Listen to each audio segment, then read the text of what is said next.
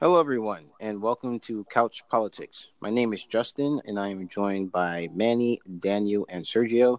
And today we're going to be talking about a variety of talk- topics. We're going to be talking about uh, Trump cutting aid to uh, three Central American countries, the whole Joe Biden situation, and also um, abortion and the new bill that passed in Georgia and the effects that can have on abortion in America. So, um, as always, you guys can, uh, if you have any questions or concerns, you can email us at couchpoliticstalk at gmail.com. And also on our Twitter page, you can reach us there at Politics Couch. And that is at Politics Couch on Twitter. So, uh, guys, let's get started. I think we should talk about um, Trump cutting aid to the Central American country. So, over the like within this past week, um, actually, I think it was last week, Trump announced that he plans to cut aid to Honduras, Guatemala, and El Salvador in the face of the the migrants that are coming from those three countries mainly uh, into the United States. Um, the aid, uh, which increased substantially uh, when Obama was in office, is about 450 to 500 million dollars. And basically, the whole idea behind this aid was that if you give them money to uh, use to improve their countries, that more people will be willing to stay in those three countries than come into the United States. And Trump basically says that since they're not doing anything um, for us, or we don't see improvement with the money that we're giving them, and we're not getting anything back from the money that we're shelling out, that we basically should just go ahead and cut it. So, what do you guys think of, about that? Well, I think he should have warned, given a warning. You know, I mean, the whole pro.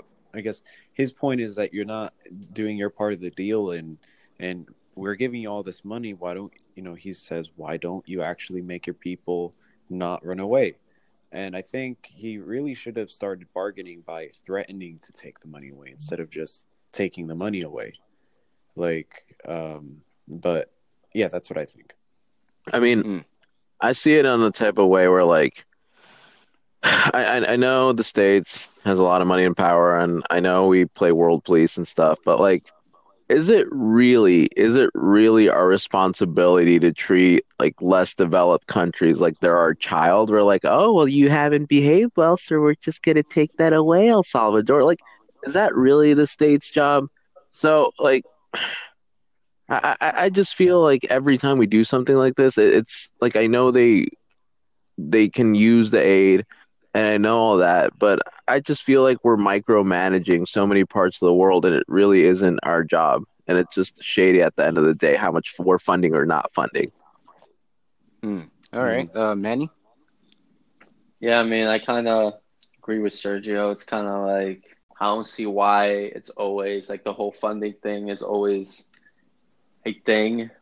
If that makes any sense, like you know, like Sergio said, I don't understand why like, we always have to be kind of like the world's police and and even be funding people and like especially like when it's like used for United States like to get like what they want. I don't know. I just don't get the whole thing to be honest. Yeah, there's always well, an I, agenda. I think the whole... Yeah, there's always right. an agenda, so I... and it's like, and it's like, you know, I don't know. It just, it just well, I think the, the whole the whole like reasoning behind giving them aid in the first place was the fact that they saw that so many um, that a lot of migrants were coming from those countries. I mean, there's all uh, of course a humanitarian uh, spin on this, but um, the the reasoning behind it was that we increased the aid to them, that they should use that money to address the violence, the lack of jobs, and poverty um, in their own countries, and that way people in those countries who want to stay. It doesn't seem to be working because I think of uh, the 76,000 migrants that have been taken into U.S. custody right. this month. Um, most of them are coming from South American countries. Um, at one time, it used to be mostly Mexican. You just sent them back to Mexico, but now it's a bit more complicated since they're coming from other countries that aren't Mexico. Um, and it seems that the money has done some good things. A U.S. Uh, the U.S. aid organization said that homicide rates has dropped uh, between 2011 and 2018 uh, in those countries. I think that was in Honduras. Uh, 22,000 jobs between 2011 2016 have been um, made in El Salvador. And in Guatemala, they have been able to hire more judges and provide security for those judges. So, you know, judges don't don't get killed. Right. But it seems that that's not enough because they're still coming here in large numbers. And, we, and we've seen that with the caravans that are coming. They still see the United States as a better alternative uh, than their own countries.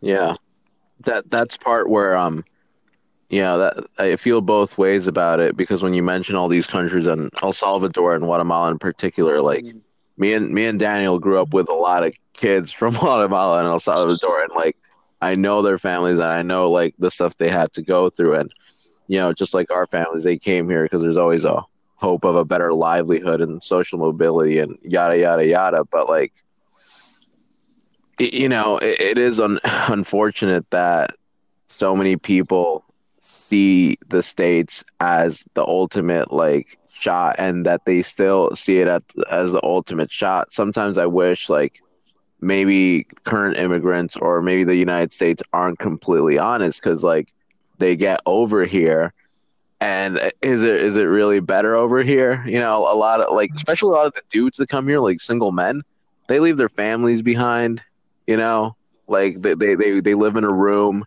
they drink themselves to sleep, or they spend all the money on the weekend. Yeah, I, I wish I, I think like a lot of the problems were solved if like people were just honest on what the immigrant experience is like because I'm doubtful if it really is that much better and really the people that see the benefits are the ones getting the money from the states not the people that are actually here breaking their back hmm. well because I, I, know like a, a, lot of these some of these people are escaping uh, violence in their own countries like there i know that i've heard some stories of people trying to run from ms-13 bro countries yeah. where ms-13 is yeah. present um, and, and they're hmm. seeking asylum especially for um, Salvadorians. right i'm gonna take I'm gonna take more of a like right leaning side here, just for the sake of discussion. And it's like like why don't, for example, a country like El Salvador solve their own problems with all the money that we're giving them? Like sure, like their funding like had been taken away long time ago. If they're still mm-hmm. letting these gangs kind of rule the streets, you know mm-hmm. what I mm-hmm. mean? When it comes to El Salvador in particular, because it's like uh, we're giving them money, but yet there's still the same amount of crime and gang. So like, um, you know, why are we giving them funding in the first place? You know what I mean? When right. it comes to El Salvador. Right. Right. So like for because I for feel like, like for that, sure the government. I feel for no, sure no, that like the government could be doing more. The Salvadorian government can be doing more to solve like the whole gang issue. I just feel like they choose right. not to. Well, I, I do think there there there there probably is some mismanagement of money somewhere, uh, and and money can only go so far. To be honest, um, I mean you can pour the money you want to into a particular country or area. If the mindset of the people there does not change, then um, it really it may not do much. I do agree that uh, I think we may not be seeing a lot of progress for as much money as we're putting in. Uh, the, the the problem comes in is what happens when we take away that money? Will the little progress that we have made in some of these statistics, will that fade away and then will just more people just come? Like we take the money away, the country gets a little bit worse. Do we still see more migrants coming, mm-hmm. or do we, do they see an even bigger increase? Right. Because they're not now. They're like, oh well, what little benefit there was to staying here, we're not going to see that anymore because we, the United States isn't funding it anymore. So the country gets maybe a little bit worse, and then people are like, well, let me go to the United States. Man, see, that's actually something um we're talking in one of my classes where there is the this applies more to like um the countries in Africa, but like there is a move um towards urbanization throughout the world. And like whichever way you're looking at it, more and more people are going to go to the highly populated areas. And and that's just a right. global trend like that that goes beyond immigration and it's just the, the way it goes it's like no matter where you put the money the city builds and people are leaving the countryside. So i also think part of that is just the general trend in globalization where i mean regardless of like better life or not every no one's staying in their old way of life anymore. And you know yeah part of that is violence. You have other parts of the world where they got the slums and everything you mm-hmm. know? right and or they have like this, you know, they're like a rickshaw driver somewhere. And yeah, man, like sometimes maybe this is the only option. So I don't know if it's so much as like, oh, are they going to come to the States? I think people are just going to go to the highly populated areas, regardless of where it is. You know. Mm. All right. Well, it looks like uh, you know we that's definitely some a question we're gonna uh, have to the well our country is gonna have to definitely look into. I know Right. there's a lot of people running around to see like what what they can do. Uh, how does this affect things moving forward? So I I guess we'll find out if they do actually would take this aid completely away. Uh, if it will impact migrant numbers and more people will be coming here, or if things just stay the same. So Well- we'll see. Well, Oh, go ahead, Dan. so well, one thing is, should we discuss like, is is it okay that Trump did this? And what I think also is, you know, we we it's so easy to say, well, let's see how this works out. You know, let's see if more people get murdered. It's like, excuse Yeah. me, like like can we so easily say such a sentence? You know, well, let's see if more people get murdered and the judges get murdered. And it's like, well, I, I wish there was a clear uh, solution as to what to do. It just seems like you're really, you're really like pulling the rug from with it. What's the what's the saying? Pull the rug Pull from the rug feet. out from from under them. Yeah, you're really pulling the rug out from under them as far as taking all the funding away without having done some sort of bargaining process or threatening. You know, Trump just complained to U.S. media about this migrant crisis for about six months, and now he Right. suddenly is uh, removing all the funding. There doesn't seem to be any deal making going on. Okay, Or but that's so kind of an just seems oxymoron like- right there. That is kind of an oxymoron because he has been complaining about it for a while. And uh, did did he take the TPS away from El Salvadorians? no, I don't know. Because that was one of the I'm sure wanted right. to do for a while. I think that, I think he either did it or, or they were planning on it.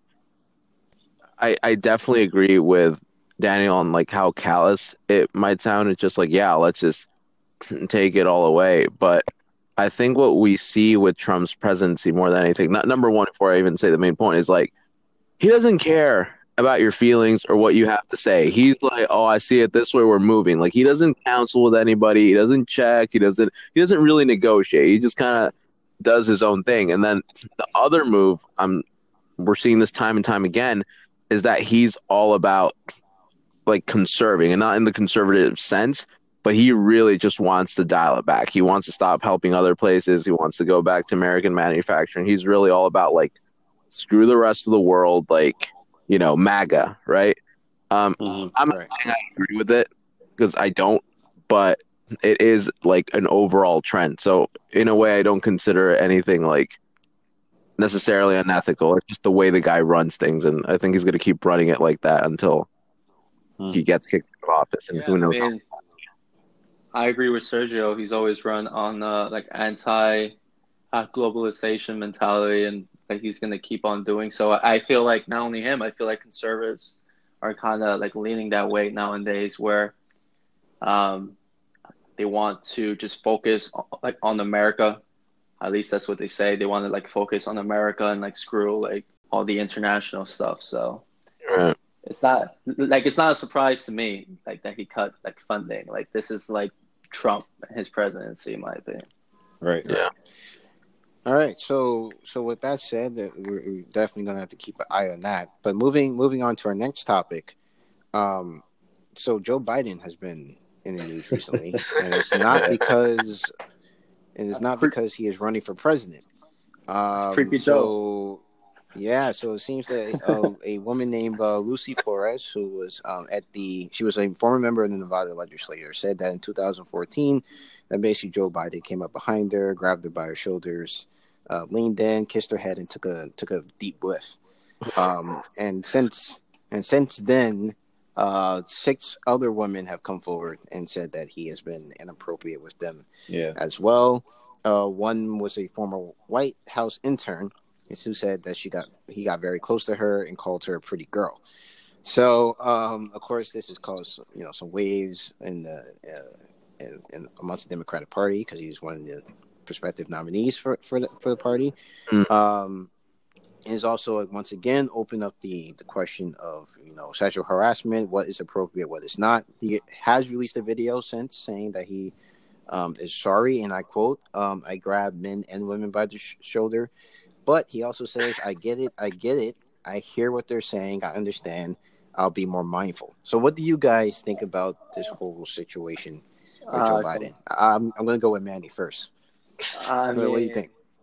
I mean, come on, man. Like, listen, I feel like he's gotten away with so much. First, because he's a Democrat, but second, like this guy, for the last what, like two years since he stopped being vice president, or three years, has been going around the country talking about the same stuff that now people are saying like that he did. Yeah, his whole sexual assault campaign, and and I remember his Mm. record speech a bit, and he spoke about hey, some like some guys don't know, you know, like when a hug goes too far. Well, why didn't he tell himself that? Like, I feel like the fact that there's less attention like on him in a way compared to let's say if it would have been a Republican person who would have done the same thing. Like he's getting away with so much. Like this guy was telling was was campaigning on the same issue that he's being accused of and it's just like why what like i find it troublesome that that people have a different standard depending on the person's more aligned with your beliefs or not like Right. Tr- Right. trump the moment the first woman came and accused him that's it it's the end of his presidency because, Right. because that was when he was running for the election now biden six women come out and everyone's like, well, you know, he's an old man. He he grew up in a different time, and it's like it's like like Trump and him are the same age. So why did Trump get one treatment, and why did Biden get another treatment? Like a Right. pervert to me is a pervert, no matter if you're a Democrat, Republican, conservative, and so yeah, it's accusations. But the moment that more than two women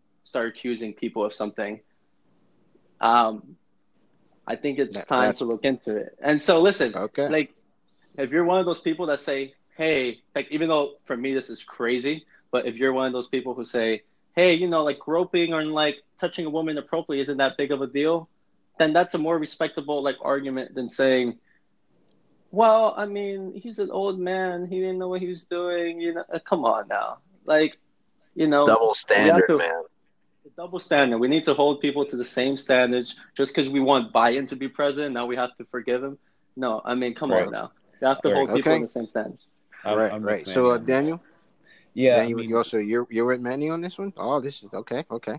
all the women I think so far has said that he made them uncomfortable, although they don't consider what he did sexual. But consider Bill Clinton. He's had several rape allegations and gone. I think he's gone to court for rape and has has had to do a lot of settlements and stuff. But but Democrats don't really bash on him much, and I just think that we're really weak on on um, on punishing Democrats who have bad histories. Like an example, we want you know with all the things that Republicans complain about Hillary Clinton, we didn't want to take any part of it seriously, and we bolstered her up into being a candidate while she was clearly flawed and she lost. If we do the Hmm. same thing with Joe Biden, they're going to just have a field day with with Democrats saying like, "Look, you guys got these double standards. This guy's clearly a creep, but you just want him." And so you, you really have no standing when it comes to complaining about a Republican candidate's creepiness or uh, sexual allegations. Well, well, uh, what can I say this though? Can't the Democrats basically say that about the Republican Party? I mean, they literally elected a guy who said, like, you know, yeah, sure, I grab him by the pussy, and you know, the the Republicans elected him. Republicans seem to have a lot less of a moral quandary when it comes to electing. Well, Yeah, from this last election, it looks like, and and I, I know what you're going to say, Manny. It looks like Republicans, when it comes to voting, they say we don't care what you've done in the past. I mean, as long as it's not too horrible, as long as you can get done what we want done. What we want done is X, Y, and Z, and we like it. It seems that with Democrats, generally speaking, I I, I say this in very general. It, basically, when it's not in there, when it's not like critical to them, generally they're like, we want you to be squeaky white clean when you come as our candidate. Now, and then of course, if something like this happens, like you said, you pointed out the Bill Clinton thing that how they're really easy on him. It looks like Joe Biden's basically gonna probably skate through this. I don't think it's gonna hurt him as Yeah. much. Um, I think it will maybe keep some people from voting for him, but I think he basically gets through this um, not too bad, especially since it's this early in the in the election cycle. But I do think that like they definitely aren't coming down as hard on him as if, like you know, for example, a Republican had done this. I think he would have been canceled from here all the way till uh, till the day he died. Um, they would be saying you obviously because I'm almost seeing nothing about this on my timeline on, on Twitter.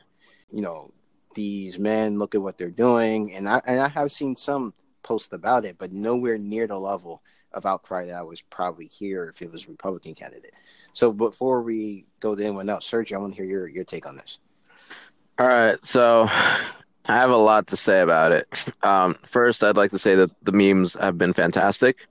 Um, but the, memes. the memes have always been great for this kind of thing. But moving on from there, I just want to address first that like Obama's coolness automatically it rubs off on Biden, and a lot of people don't even know what Biden is about. It's like, yeah, he hangs out with your really cool friend, so he's cool too.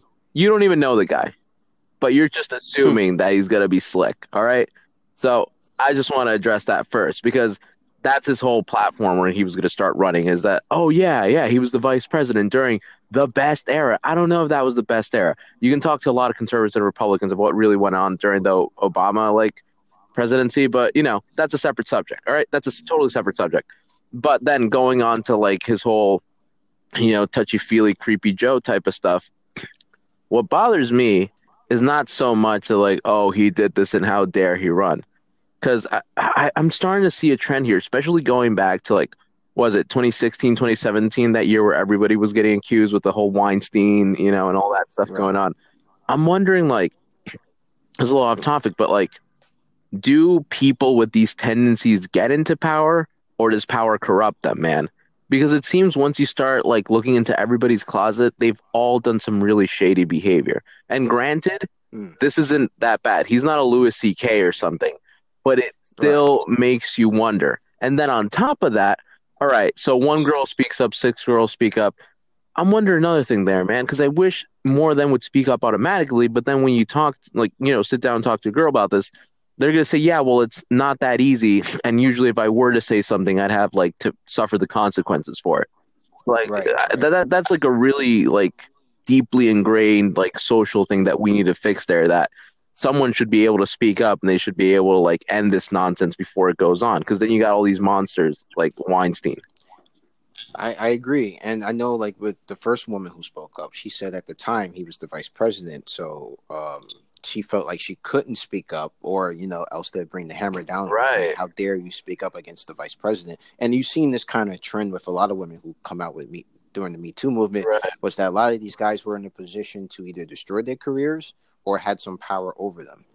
And so they didn't speak out for fear of hurting their careers or, you know, their future job prospects because of the position in which these men are. I think that I don't think that it's so much that the power makes them do this stuff. I think that the power gives them the agency to get away with it. Mm. So I think like if these men were in a position of power, a lot of these women would be like, well, you know, whoa, back up, you know, like right. don't touch me, things like that.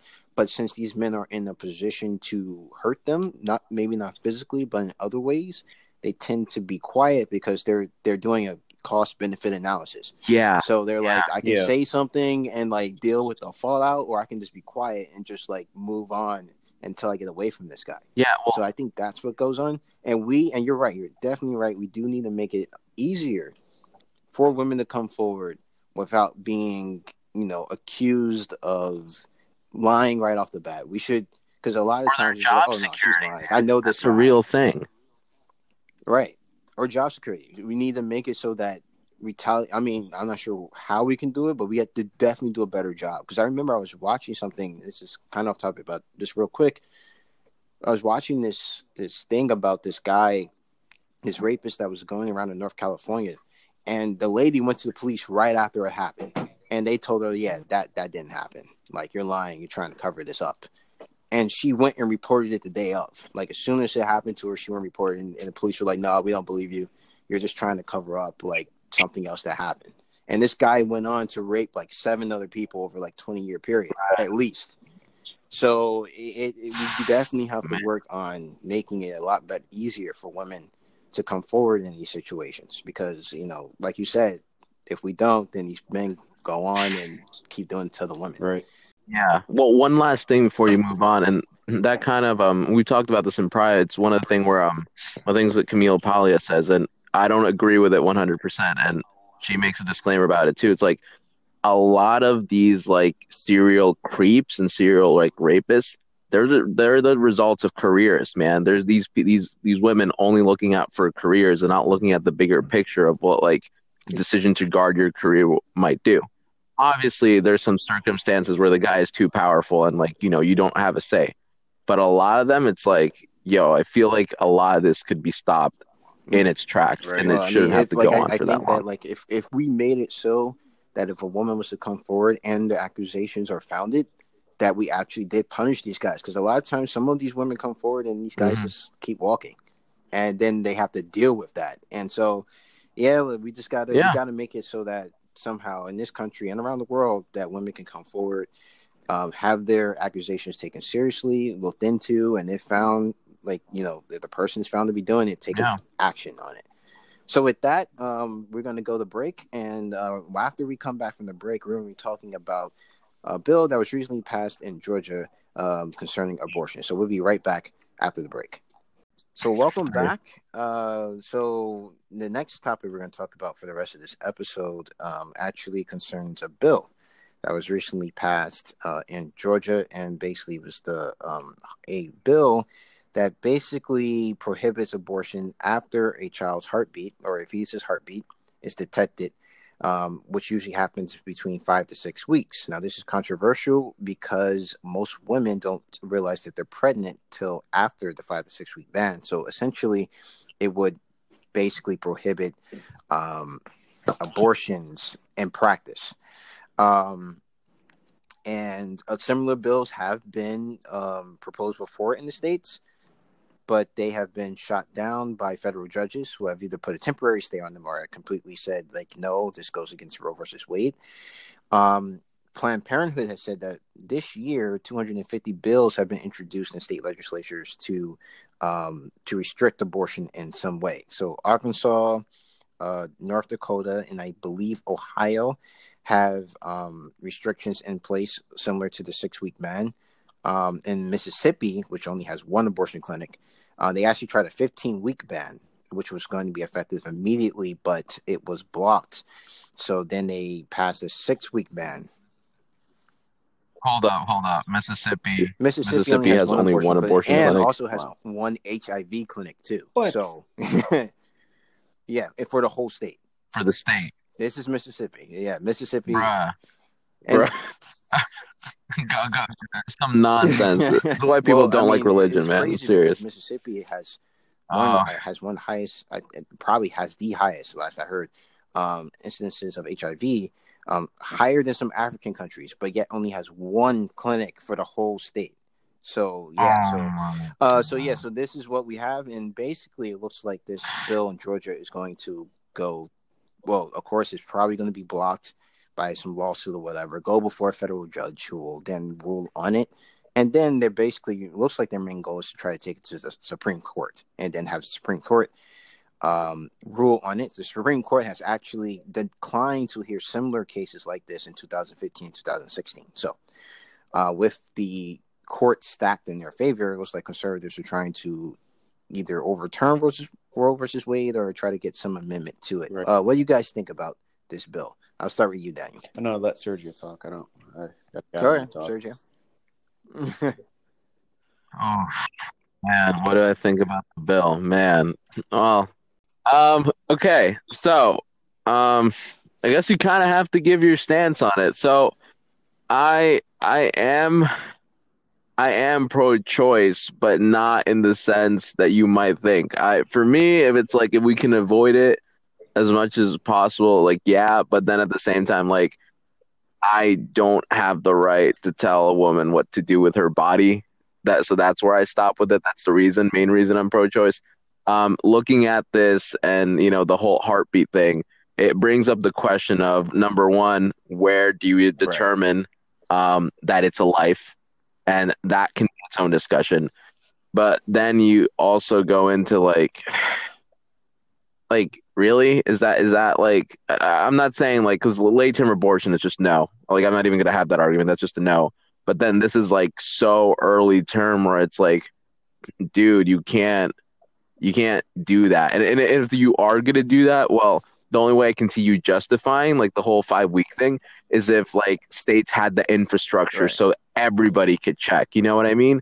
Like it wouldn't be a question because it's so easy accessible, and everybody knows how to check if they're pregnant. Everybody has contraceptives, and everybody has pregnancy tests So for that reason, I'm obviously against it. But I'm saying if they were want to do it, well, you know, you needed to give a better way of justifying instead of doing this is like low key, like you know, uh, social engineering, well, in my I mean, opinion. So I, I'm, I'm against it. I think on totally on abortion it. issue, I, I generally fall in the same vein that you do. I would rather not see it, um, uh, because I, I do believe I, I, but at the same time, I'm pro-choice. I, I don't think we should tell women what to do with their bodies. However, it it's for, it's a very complicated thing for me because I feel like, for me personally, I feel like life begins at like conception, and that because for me it's like okay if i had an abortion at six weeks and maybe maybe i'm wrong here if, if i'm wrong then i'm pretty sure someone let me know if someone has like say like uh,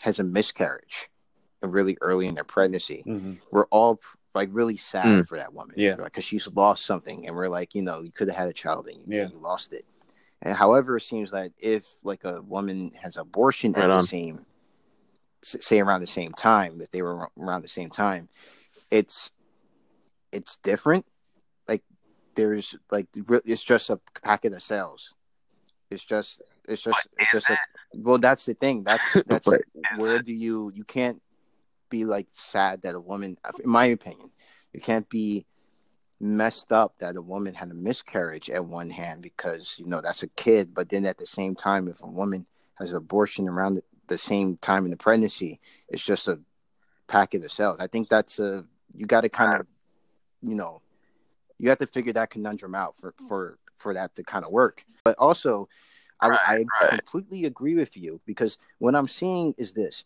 is that a lot of these states that are putting these anti-abortion laws in are also the same states or that are against sexual education.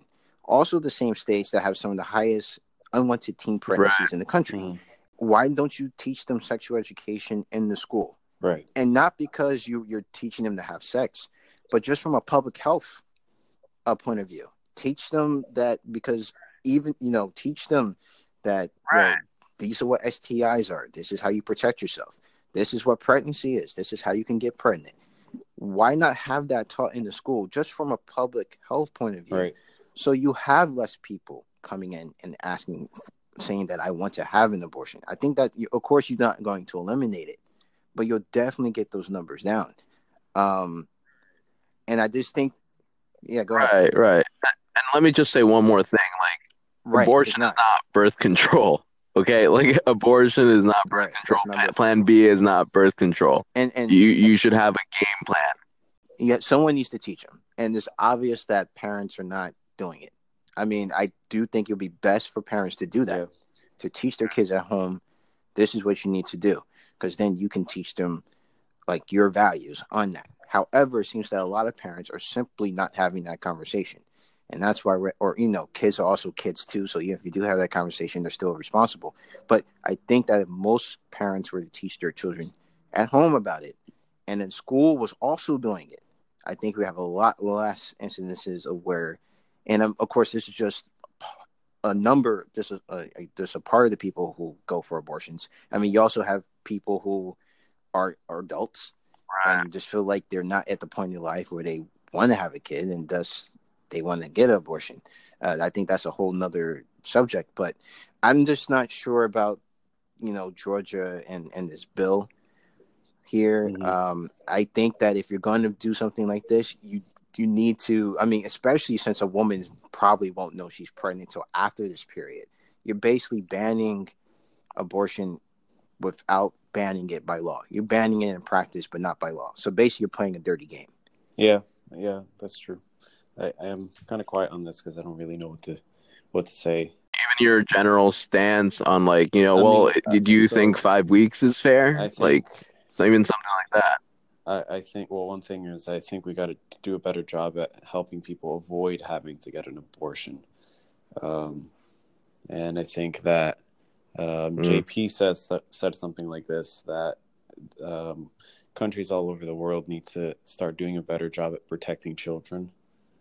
He even I he even went as far as to say um, Mm. challenge people who want to be divorced to to try to like make sure their child doesn't come out messed up. No, children don't have any rights, dude. I, I think that's a legitimate concern uh, Dr. Peterson is bringing up because, like, I mean, what, what what rights Right. does a child like actually have? You know, like how can like like those little kids, man. Like I had one project. It was my uh, second semester, my freshman year in college, where we had um to do some kind of community outreach for one psychology class, right? And we looked at all the local projects in the Chattanooga area. That's where I was at the time and we got this one where it was like it was basically lunch bags for the weekend and we're like what is this and it was basically these kids in the chattanooga area man they relied on the um Yeah. on the school lunches for food you know that was their guaranteed meal this is the united states people all right this is two hours away from nashville this is like you know 20 minutes from downtown chattanooga all right and this was going on where these kids actually had to worry about their food for the weekend because for whatever reason their parents can't provide for them. So I'm not saying because then other people would say, "Oh, are you pushing for a welfare state? Or are you pushing for stronger centralized government?" It's like calm down, okay? Just calm down. I'm not saying that yet, but I am saying there needs to be some kind of way that children are actually looked after. Because the way I see it with children, it's like, all right, you you get your lot at the beginning of life. It's like, well, let's hope you landed with good people. And I don't know how many people actually land good parents, or how many people are ready to be parents. Because it seems Right. like children Right. are the afterthought of my, sex. My feeling about this is something similar to what I heard um, our buddy Ben say is that um, it seems to me that that sex has uh, been really divorced from love and divorced from family making, and it's like children are just this Mm. inconvenient parasite that will grow out of out of what you know out of sex, but truly sex is intended to re- for reproduction and for um the the clo- to to sort it to, to also for love between two people Love. love each other and it, it seems to me that i that i think Yeah. i don't know it doesn't seem like there's a good way to enforce any of these the moral issues on people but i think our society would be better off if we valued um if we if we valued love and families and and um, family planning and so Yeah, that, that's actually one thing um Ben Shapiro has been talking about more and more as he talks about like how um religion and communities used to offer some kind of like moral guideline and a lot of people are going to disagree with this, but like he was onto something that you know before you have like the 60s and all that stuff like there was a stronger sense of at least community. Now, I know those like, you know, the way society was back then was completely like wrong and unfair to certain groups. I'm totally aware of that. But we do need to look, it's like, all right, well, they were doing at least something, right? And part of that was there was the understanding, you know, as quote unquote backwards as culture was back then, that like sex isn't just for pleasure. There's other things for it. And if you if you're gonna look into nature, it's literally just for reproduction. Yeah, pleasure goes into it and it's pleasurable because you need to reproduce. If we're gonna take like a bio like a Mhm. biology Darwinistic perspective, you know, now it's gotten to the point where it's uh we're so far as a as a species that now it's would seem that the biggest focus of it is pleasure. But I think when you talk to most people, it's a little more than pleasure. But mhm. maybe those Yeah. are just the people Well- I had a chance to talk Well, to. what if, what what if, for example, because let's say, for example, that you do everything that you're supposed to to do. Uh, you wait till you get married, you to to have a a kid. Mhm. Uh, well, you you wait you wait till you get married to have sex. Mhm. Uh, yeah, Mhm. well, wait. You wait With those old you, yeah, values, right. Values, but you realize that with the salary you're making, that you and your husband can't. If you have a kid, you can't make the bills. Like it's not going to work. Mhm. Uh, you so you you know you go you go on birth control. Mm. Your your husband you know uses condoms and protection when you have sex, and somehow you still get pregnant. Mhm. Um, is it if that woman decides to have an abortion, or that couple decides together to have an abortion because they say I cannot bring, I feel that I can't take care of this child, or and I'm also not going to have the money because I don't have insurance to pay for the prenatal care. Um, and they decide to have the abortion. Are they right in doing so? Because because sometimes when we think yeah, sometimes when we Man, think about that- abortion, we generally think about a lot of people. I think think about the woman who's out there just you know having sex and she gets pregnant. She's like, ah, you know, this is gonna mess up my career, my dreams, and all that. And you know, that's generally who we start. right. Right.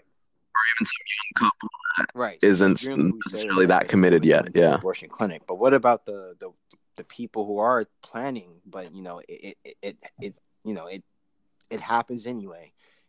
And they, they, they actually sit down and do, uh, you know, talk about their options, and they decide to go that way.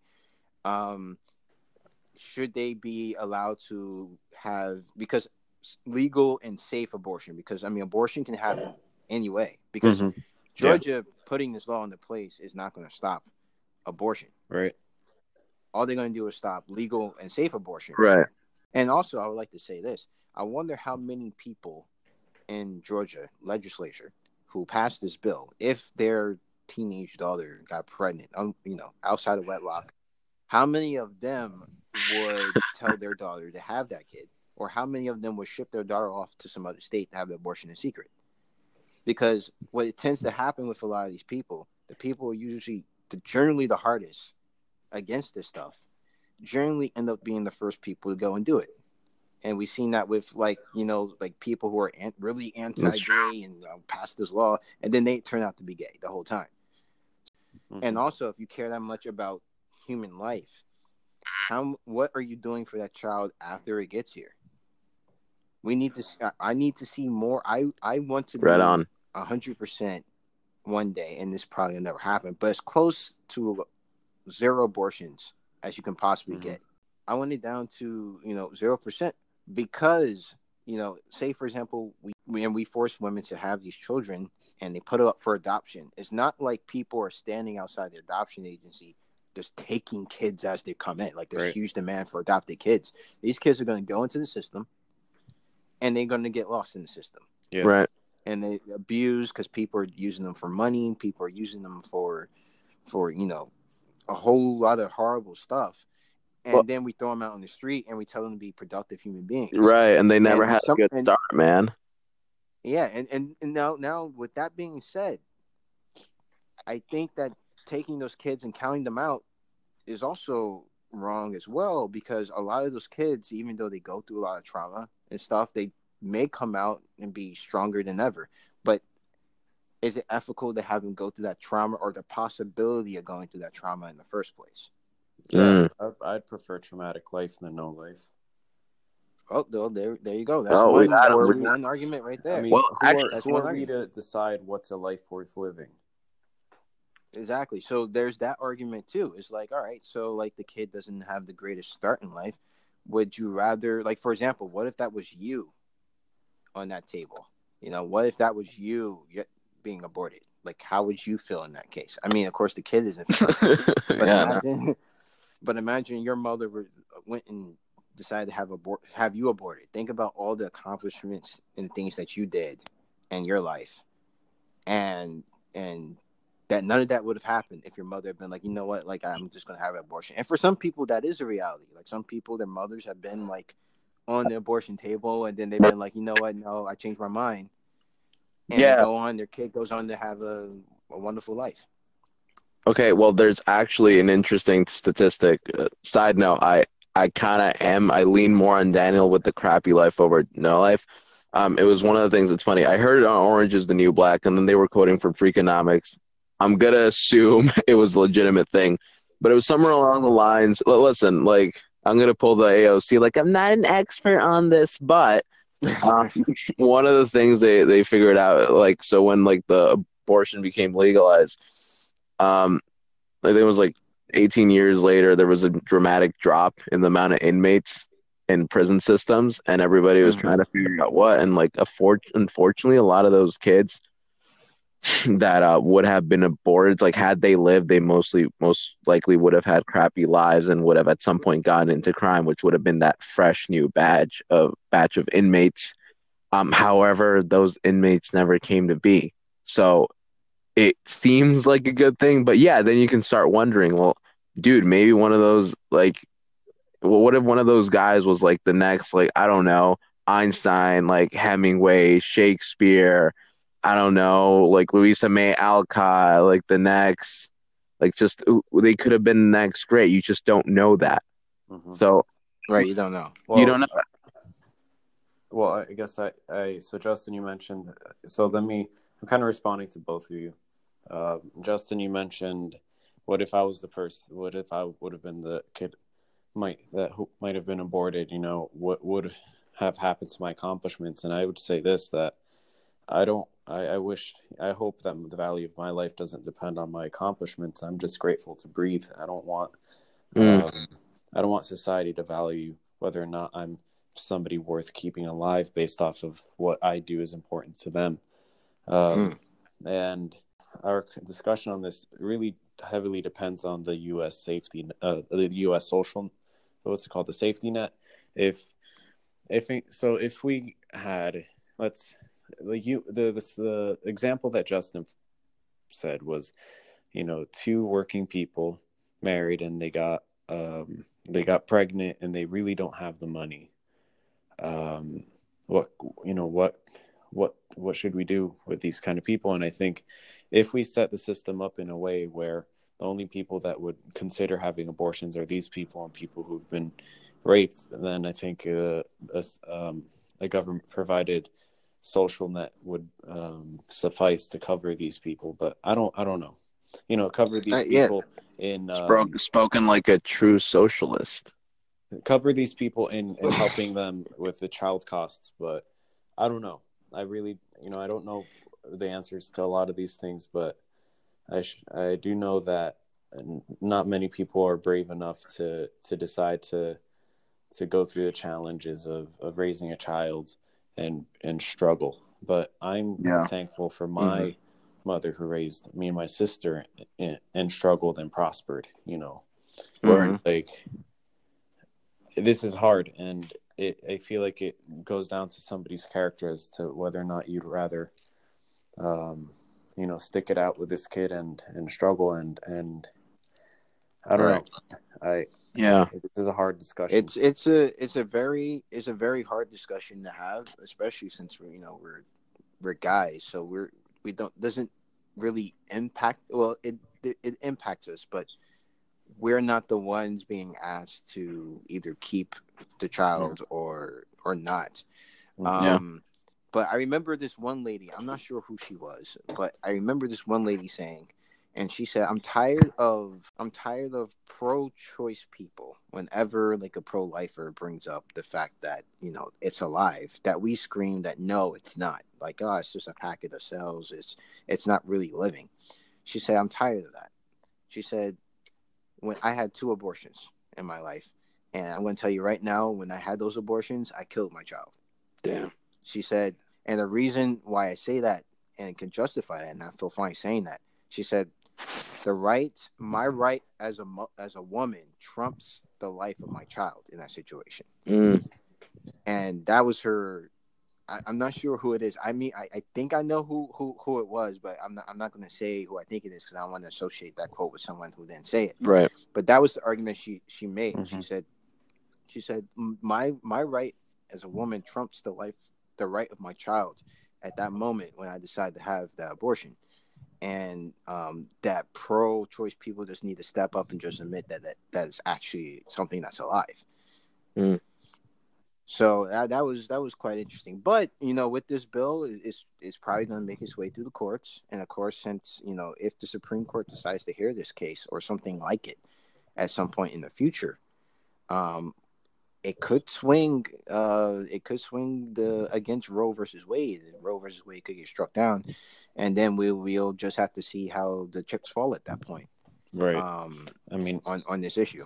that worries me because the U.S. is like if we if we revoke Roe v. Wade, um, in the state of this country, we're not going to like we can't just eh, take away Roe v. Wade and still have no sexual education and still have no no available contraceptives for a lot of people. Like that's Yeah. you know I I completely agree, but and, and and that's the conundrum with these with these states that mostly don't have that, or states that are most decidedly against Roe versus Wade. I I just don't understand because I think that doing those measures would actually help them to see the number of abortions drop. Which I mean, they want it to be zero, but if you can't hear zero hit zero, why not try to get it down as much as you can? Mhm. I mean, I, I just don't.